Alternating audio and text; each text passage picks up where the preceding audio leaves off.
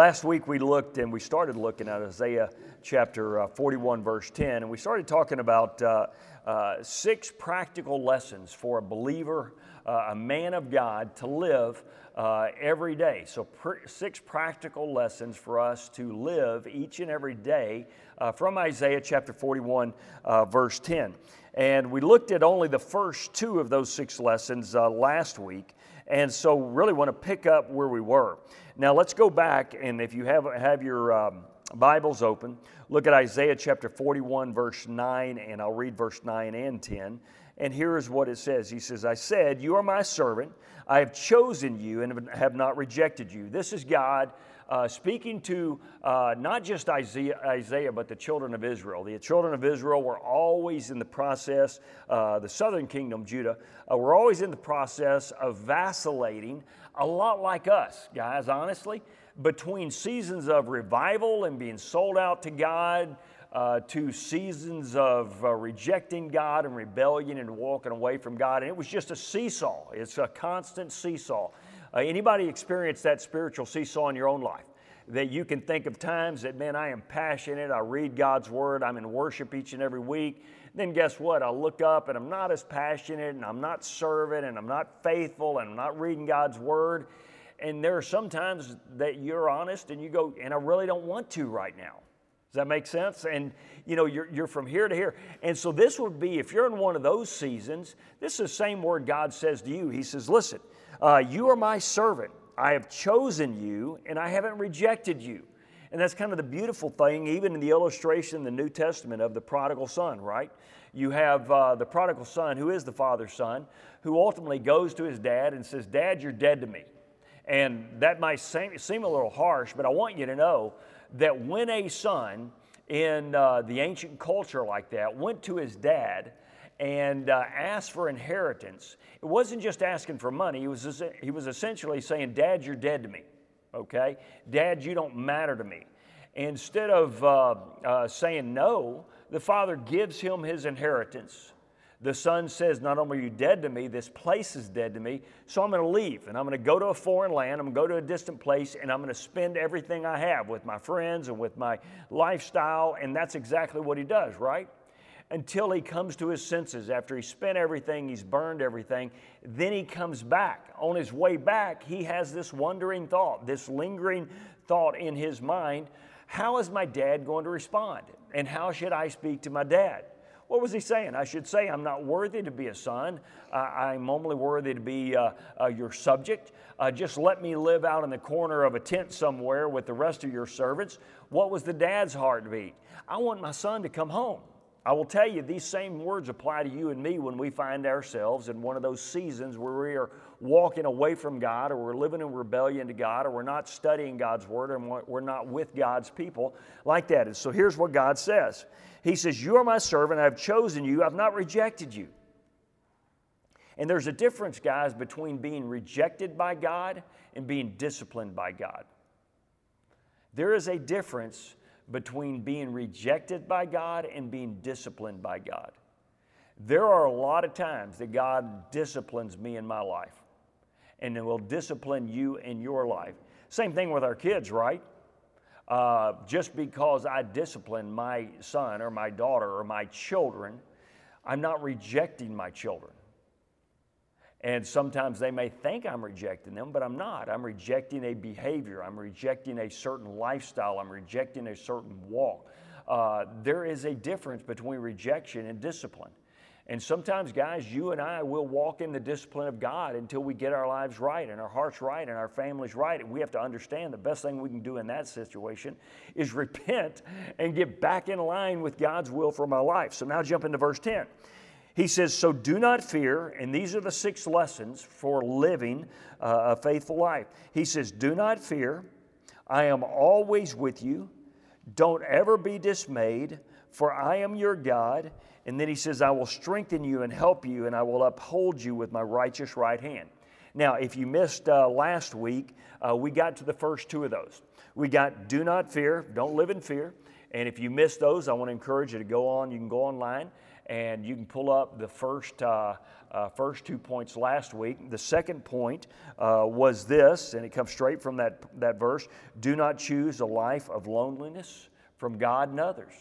And there are a lot of times, men, that we choose when we get in one of those seasons of rebellion. What's the first thing we choose? Is we want to withdraw from others. We want to withdraw from God. We want to get withdraw from God's people. And sometimes when we do that, then we kind of are like, man, I know if I walk in now, uh, people are going to say, "Where you been?" Right? Anybody ever said that? Right? They're going to say, "Where you been?" Or you're going to say, and in your pity party, no one's going to notice. Right? Either one of those are going to keep you away. And neither one of those are right. What's the best thing you can do? Is you can come back and you can be with God and you can be with God's people. Where do you get that? Notice what he says. He says, Do not fear, I am with you. God created us as relational beings. God wants us to be with other brothers and sisters in Christ. God's, God wants us to be with other people in church worshiping. So those are points one and two. Let's jump to point three, and it comes right out of Isaiah chapter 41, verse 10. He says, So do not fear. That's point number one. Number two was, For I am with you. And here's number three do not be dismayed.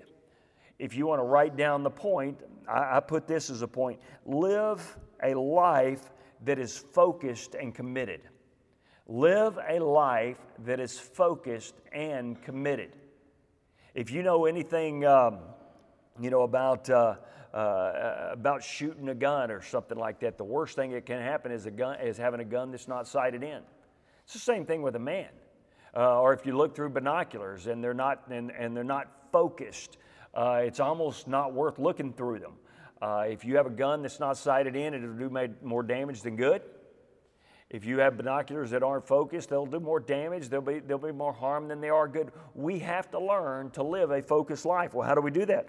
That we should not be dismayed. If you have the New American Standard, it says, Do not anxiously look about you. That's it. That's the New American Standard trying to translate that word uh, dismayed. Do not anxiously walk around looking about you, worrying what is going to happen today or tomorrow, or worrying about what happened yesterday. Instead, we should live a focused life and a committed life. Uh, that definition, if you just look it up, it says a sudden or complete loss of courage, utter disheartenment, and utter or complete loss of courage. That's what happens when we're dismayed. I think they're starting the roof now. So uh, that, that's what happens. And so he says, Man, don't be dismayed. What was he telling the children of Israel?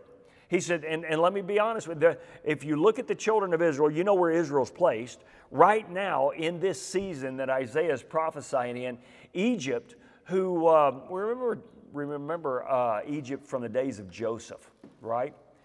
But then it kind of waned in its power. It had kind of waned in its power. It kind of lost it. Egypt had lost its swagger, all right? In the days of Isaiah, Egypt had got it back. Does that make sense? They had, you know, ebbs and flows and all of these people. And then up to the north, they had another dominant power that was showing up. And so Israel's right in the middle of these two powers that honestly, physically, and easily could overwhelm them. And so Isaiah is looking at them saying, God chose you don't walk around in fear and don't walk around dismayed. I think that's the same message for you, and it's the same message for me. I will tell you, as the pastor right now, um, when you hear, and, and, and, Scott and Justin, as, uh, uh, as we make decisions going ahead, there is not a sense at all in our lives that God's not going to get us through this. Now, that doesn't mean that there, aren't, there isn't discouraging news. It doesn't mean there isn't a dis- disappointing conversation. It doesn't mean that difficulties didn't happen, uh, but it, it, doesn't mean that we're not worried. You know, it doesn't mean that we're worried, that we're anxiously looking about us. We're not, you know, we're not hiding in a corner. We're not fearful. Uh, when we get it all down, we're going to walk before the church and say, here's where we are, but this is still where God's calling us to be. Does that make sense? As a church, as a staff, we are to live a focused and committed life. And as a church, we ought to stay focused and committed. As individuals, you and I, we have to stay focused and committed, and we can't walk around dismayed.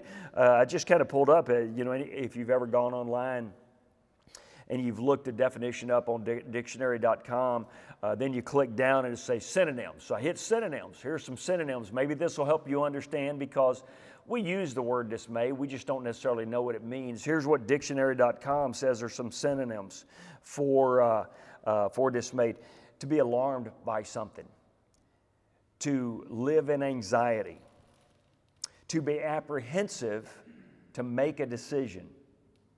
Isn't that a lot of times what being dismayed does? It makes a, you know, you just got to make a decision sometimes, right?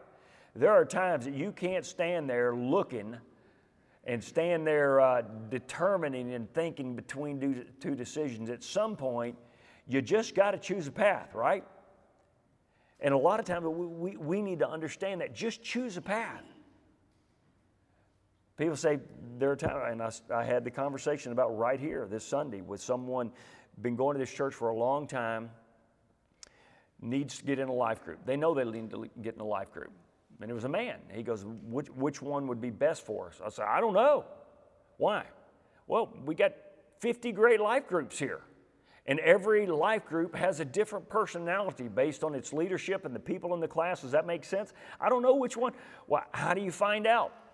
Pick one, right? Go to that class until you don't like that class and then go to a different class, right? Don't be dismayed. Don't sit around. Don't be discouraged. There are also other times that I've, I've talked to people who, who go to a life group, they begin to develop a few relationships, and then it's not right for them. And they'll go, Pastor, I really don't know what to do. And I go, I know what you do. You go get another class. I want to be honest with you, right? I mean, Freddie, Freddie's a life group too. Isn't that what you would tell someone? You'd tell them, go to a different class because you, Freddie knows, man, their class, they're going to love people in their class. If you are in Freddie's class, it is a phenomenal class. All right, it is a phenomenal class. You got Rex and some of these guys back here in the Agape class. Great, great class, wonderful class. But it's not the class for everybody in this church, right? because every class has its own personality. Just make a choice. Just dive in. Where should I serve, Pastor? I don't know. You know, just give it a go, right? Give it a go. Start somewhere. Try somewhere. Uh, if, if your overwhelming thought, you know, when you get around a bunch of kids, is they all need a spanking, probably children's ministry, not the place you need to serve, right? because you're right. You're with me. There's a reason I was never a youth pastor. I thank God that I was never a youth pastor. Uh, I applied. I'll tell you a, a, a story. My wife uh, her father pastored the First Baptist Church of Joshua, Texas, one time. How many of you know where Joshua, Texas is? That's all that need to know. Like two, all right? It's a worthless place. Go ahead and leave that in there. Um, but early in my ministry, all right, one of my wife's childhood friends, all right, after my wife, we had gotten married. I'm up here. I'm, at that point, I'm working at Prestonwood and I'm just following God. I'm searching God. They were talking and they were communicating and they ran into each other and they needed a youth pastor out in Joshua, Texas. I had never been to Joshua, Texas. I've now been to Joshua, Texas. I see no need to go back, all right? Probably going to need to delete some of this out, Otto. Uh, I'm, I'm going to lay it. This is the only job in, since I surrendered the ministry that I actually sent a resume in for them to consider me. Every other one was a relationship uh, and a relationship. And, so, and I ended up sending resumes to everything. I sent in my resume, all right? They rejected me as their youth pastor. And how many times I have thought, and I picked on my wife unmercifully about that. I was like, so you've got a lot of pull over there in that church of yours. There's like 80 y'all, and two of the people that were on the search committee were your friends. I couldn't even get an interview. I couldn't even get an interview. But I think back, and I'm thinking, you know, where would I be now? You know, what part of Egypt would I be pastoring now, right? But the reality of it is, you know, you, you, you just have to step back. Don't worry about finding the right place to serve. Man, just go serve somewhere. If it's not right, say, hey, I just don't sense that this is my. Go do something else. Dive into a life group. Get into a life group. Take your wife. If y'all don't like, there are other life groups. Some didn't even mention Cantrell back there. They've got a class. I could. I'm probably skipping a bunch of people's class. Uh, and the point is, just make a decision and go, guys. Right? Make a decision and go. If it's, we talk about lifetime fitness, if you're going to get in shape, don't stand there and ponder. Don't stand there and ponder what diet you're going to take. You're going to start eating by. Just go choose one or what trainer you're going to get. Just get one, or where you're going to start working out. Just eh, eh, you know, just get off the couch, right? It's just don't do something. Synonym. Uh, here's another. Don't be apprehensive to pay, to take a take a dare. Here's another one. Uh, I don't know where this one goes. Dead, dreadful. Dreadful was another synonym uh, for dismayed. trepidation uh, disappointment, disillusionment, discouragement, disheartened, a lot of those things. What is the opposite? Then it'll give you an opportunity to choose the antonym. Here are the antonyms of being dismayed it's uh, to be relieved. To be relieved, to finally say, I, I, I just know I'm doing what I'm supposed to be doing. I thought that was perfect. To be encouraged, to be strengthened, to be comforted. Reminded of a guy, I think about that word dismayed. I remember, I can't even remember who I heard this joke from. I think it was somebody in this church. Said, Hey, I remember a guy uh, uh, went into, uh, uh guy went into a psychiatrist and, and said, I'm just worried about everything, doc. And the doctor said, Well, you know, most of what you worry about in your life never actually happens. And the guy says, That's why I'm in here. Do you think that means something's wrong with me? the truth is, most of what we're dismayed about never happened. And that doesn't mean something's wrong with you, it just makes you who you are, right? It makes you like the rest of us. And that's why if, we're, if we want to have strong lessons to live by, we always have to remember whatever comes your way, guys, you're a child of God. God has chosen you. God has chosen you, and He will strengthen you, and He will uphold you. He will guide you. Do not fear. Do not be dismayed. Don't live a life of loneliness. So here's number three quickly. Got to get to this one. I've got 10 minutes. All right. Here's uh, that was number three. Live a focused and committed life. Here's number four. You ready? Live a con- live with confidence and poise. Now, that's not live with arrogance. When I was talking to Gina about this, uh, I, I, was telling her my points. Live with confidence, and she goes, "Now, there's a difference between confidence and arrogance." And uh, of course, I looked at her and I said, "Who are you?" To critique me. And she goes, That's the arrogance. And uh, I go, See, I just like to demonstrate things for you, honey. Uh, but, you know, guys, there is nothing wrong. I want you to know, as men of God, to live and walk with confidence and to live and walk with poise. And you say, Where do you see that? That's those next words. Notice what he says. He says, Do not fear. He says, I am with you. Do not be dismayed, for I am your God. Man, the God who spoke the world into existence is your God, guys. The God, the God who spoke the world into existence chose you. What should that cause from us? Obviously, we are humble before God, but we also walk out with a confidence to face a world that God put together to face troubles that God knew were going to happen. That nothing has come my way that hasn't first been filtered through the fingers of God's grace and God's love. And so we should learn to walk with confidence and a little poise, all right? That we shouldn't be, uh, take what's going on with, with our church right now. Man, I, I will just tell you that as a staff, you wouldn't want us running around here always saying the sky is falling, the sky is falling, the sky is falling, right? I mean, we'll shoot it straight to you. We'll tell you where it is, but the sky isn't falling. It's already fallen, and we survived, right? All right, the sky's already fallen. The hell's already through the roof. We're good, right? Now, does this mean it's going to be a little bit of a battle to get back? Yeah. Do I think God's going to get us back? I have no doubt, guys. And that's not preacher bull. That's the truth. That, that I have confidence that whatever God is going to bring our way is going to be better because of what we've gone through. I believe that. And therefore, I'm going to walk with poise in the midst of difficulties, and so are you. Um, ran across this quote on confidence. It says, Confidence isn't walking into a room thinking you are better than everyone else. Confidence is walking into a room knowing that you don't have to compare yourself to anyone else. That's confidence. That confidence, that's, that's the difference between confidence and arrogance. Confidence is, is not walking into a room worried whether I'm as good as anyone else. Confidence is walking into the room saying, I don't care. I don't have to compare myself to someone else. And guys, I want you to know wherever you are in your spiritual journey, don't compare yourself to someone else who is a spiritual giant. Look up to them, follow them, but don't compare, compare yourself to them. Do you understand? There's a difference between looking up to someone and following and comparing yourself to them. Um, you think about right now in, at the Cowboys, Jason Witten's come back. I know you're happy, Doug. You got his jersey. Uh, you can't wait to wear that thing back in here. You know, Amen. the truth. yeah, cut that part, Otto, where Doug, amen, Jason Witten.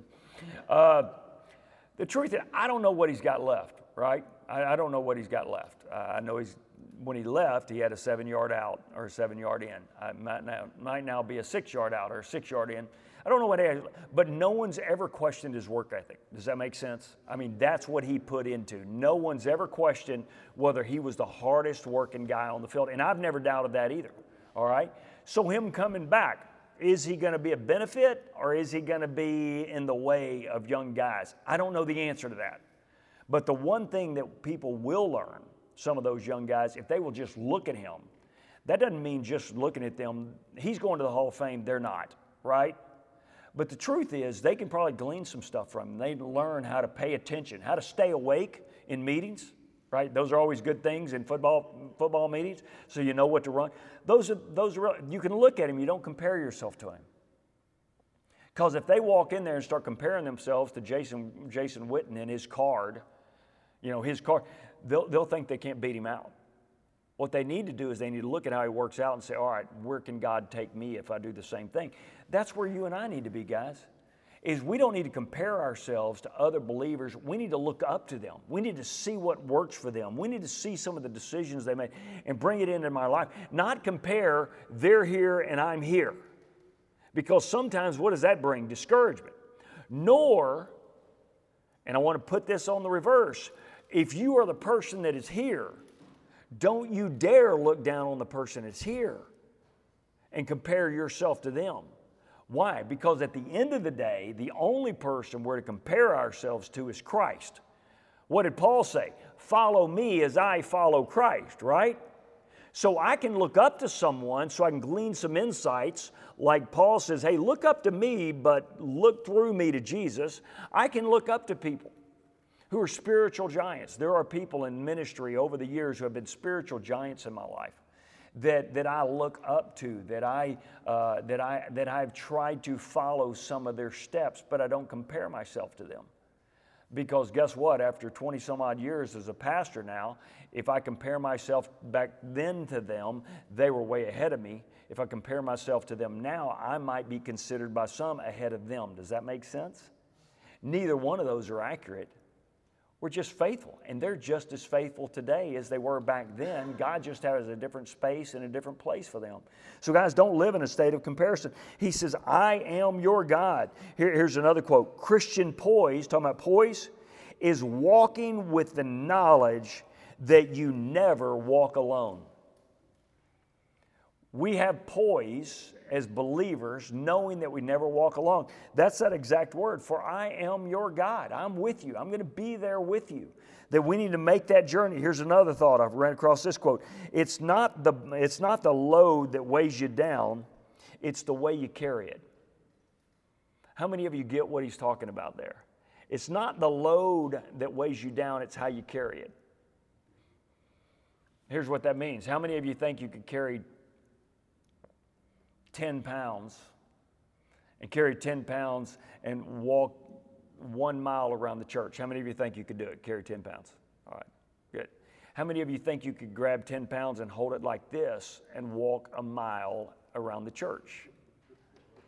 See, it's not the load, it's how you carry it, right? And here's the point if you carry it without other brothers and sisters in Christ around you, without a church, without a life group, without a home group, without a faith, without a walk, without a relationship with God, every burden you are carrying, you are carrying like this. But if you bring it into God's house with God's people, where you got others who understand what Scripture says, which is we are to bear one another's burdens, what does that mean? See, it's not the load that weighs you down, it's how you carry it, guys. And some of you might it might be a sinful past. That you're carrying a sin out here. You're trying to engage with the world or engage with the church, and you're holding on to this sin, this failure in your past. And it's not the load, it's the way you're carrying it. And so, guys, here's what I want to encourage you. Man, bring everything into your relationship with God. He says, I am your God. And as such, you and I can walk with confidence, not arrogance. We never want to walk with spiritual arrogance. What does that make you? That makes you a Pharisee, right? Don't ever be a Pharisee, but be confident in your faith and be confident in your walk with God and walk with poise. Why? He says, For I am your God. I love what Paul says in Philippians chapter 4 verse 19. He says, "And my God shall supply all, Greek word means all. He says, "My God will supply, this is Philippians 4:19, and my God will supply all your needs according to what? His riches and glory." So God promises He's going to supply for our needs. Therefore, if He is my God and that God says that I'm going to supply all of your needs, I don't have to worry about what God's going to supply them with because right there God says, and I'm going to take care of it out of my riches. You're not going to have to ante up. God says, I'm going to do it. And so, guys, as we make our journey, don't ever forget that we are a child of God and God is with us. We shouldn't walk in fear, nor should we walk alone, nor should we walk dismayed, nor should we walk without confidence. And so I'm just going to close there today, and we'll come back and pick up that last part uh, next week. But man, memorize it. If you didn't start last week, memorize Isaiah 41, verse 10. And we'll pick it up next week and we'll look at those next two aspects of what it means to truly walk with God. Let me pray. Father, thank you so much for these guys. God, God, I do pray that as they journey out of here today, even what we know from Isaiah uh, chapter 41, uh, verse 10, that, that, that God, regardless of what the men are facing, whether it's health, finances, relationships, that they would not walk in fear. God, I also pray, as we looked at last week, that there wouldn't be a man here today that chooses to walk in loneliness but instead would choose to walk in a relationship with God and others from God's people. God, I pray that we would learn to live a, live a focused and committed life, and I pray that we would live with confidence and poise. And as such, we can't help but experience your blessing. In Jesus' name we pray. Amen and amen.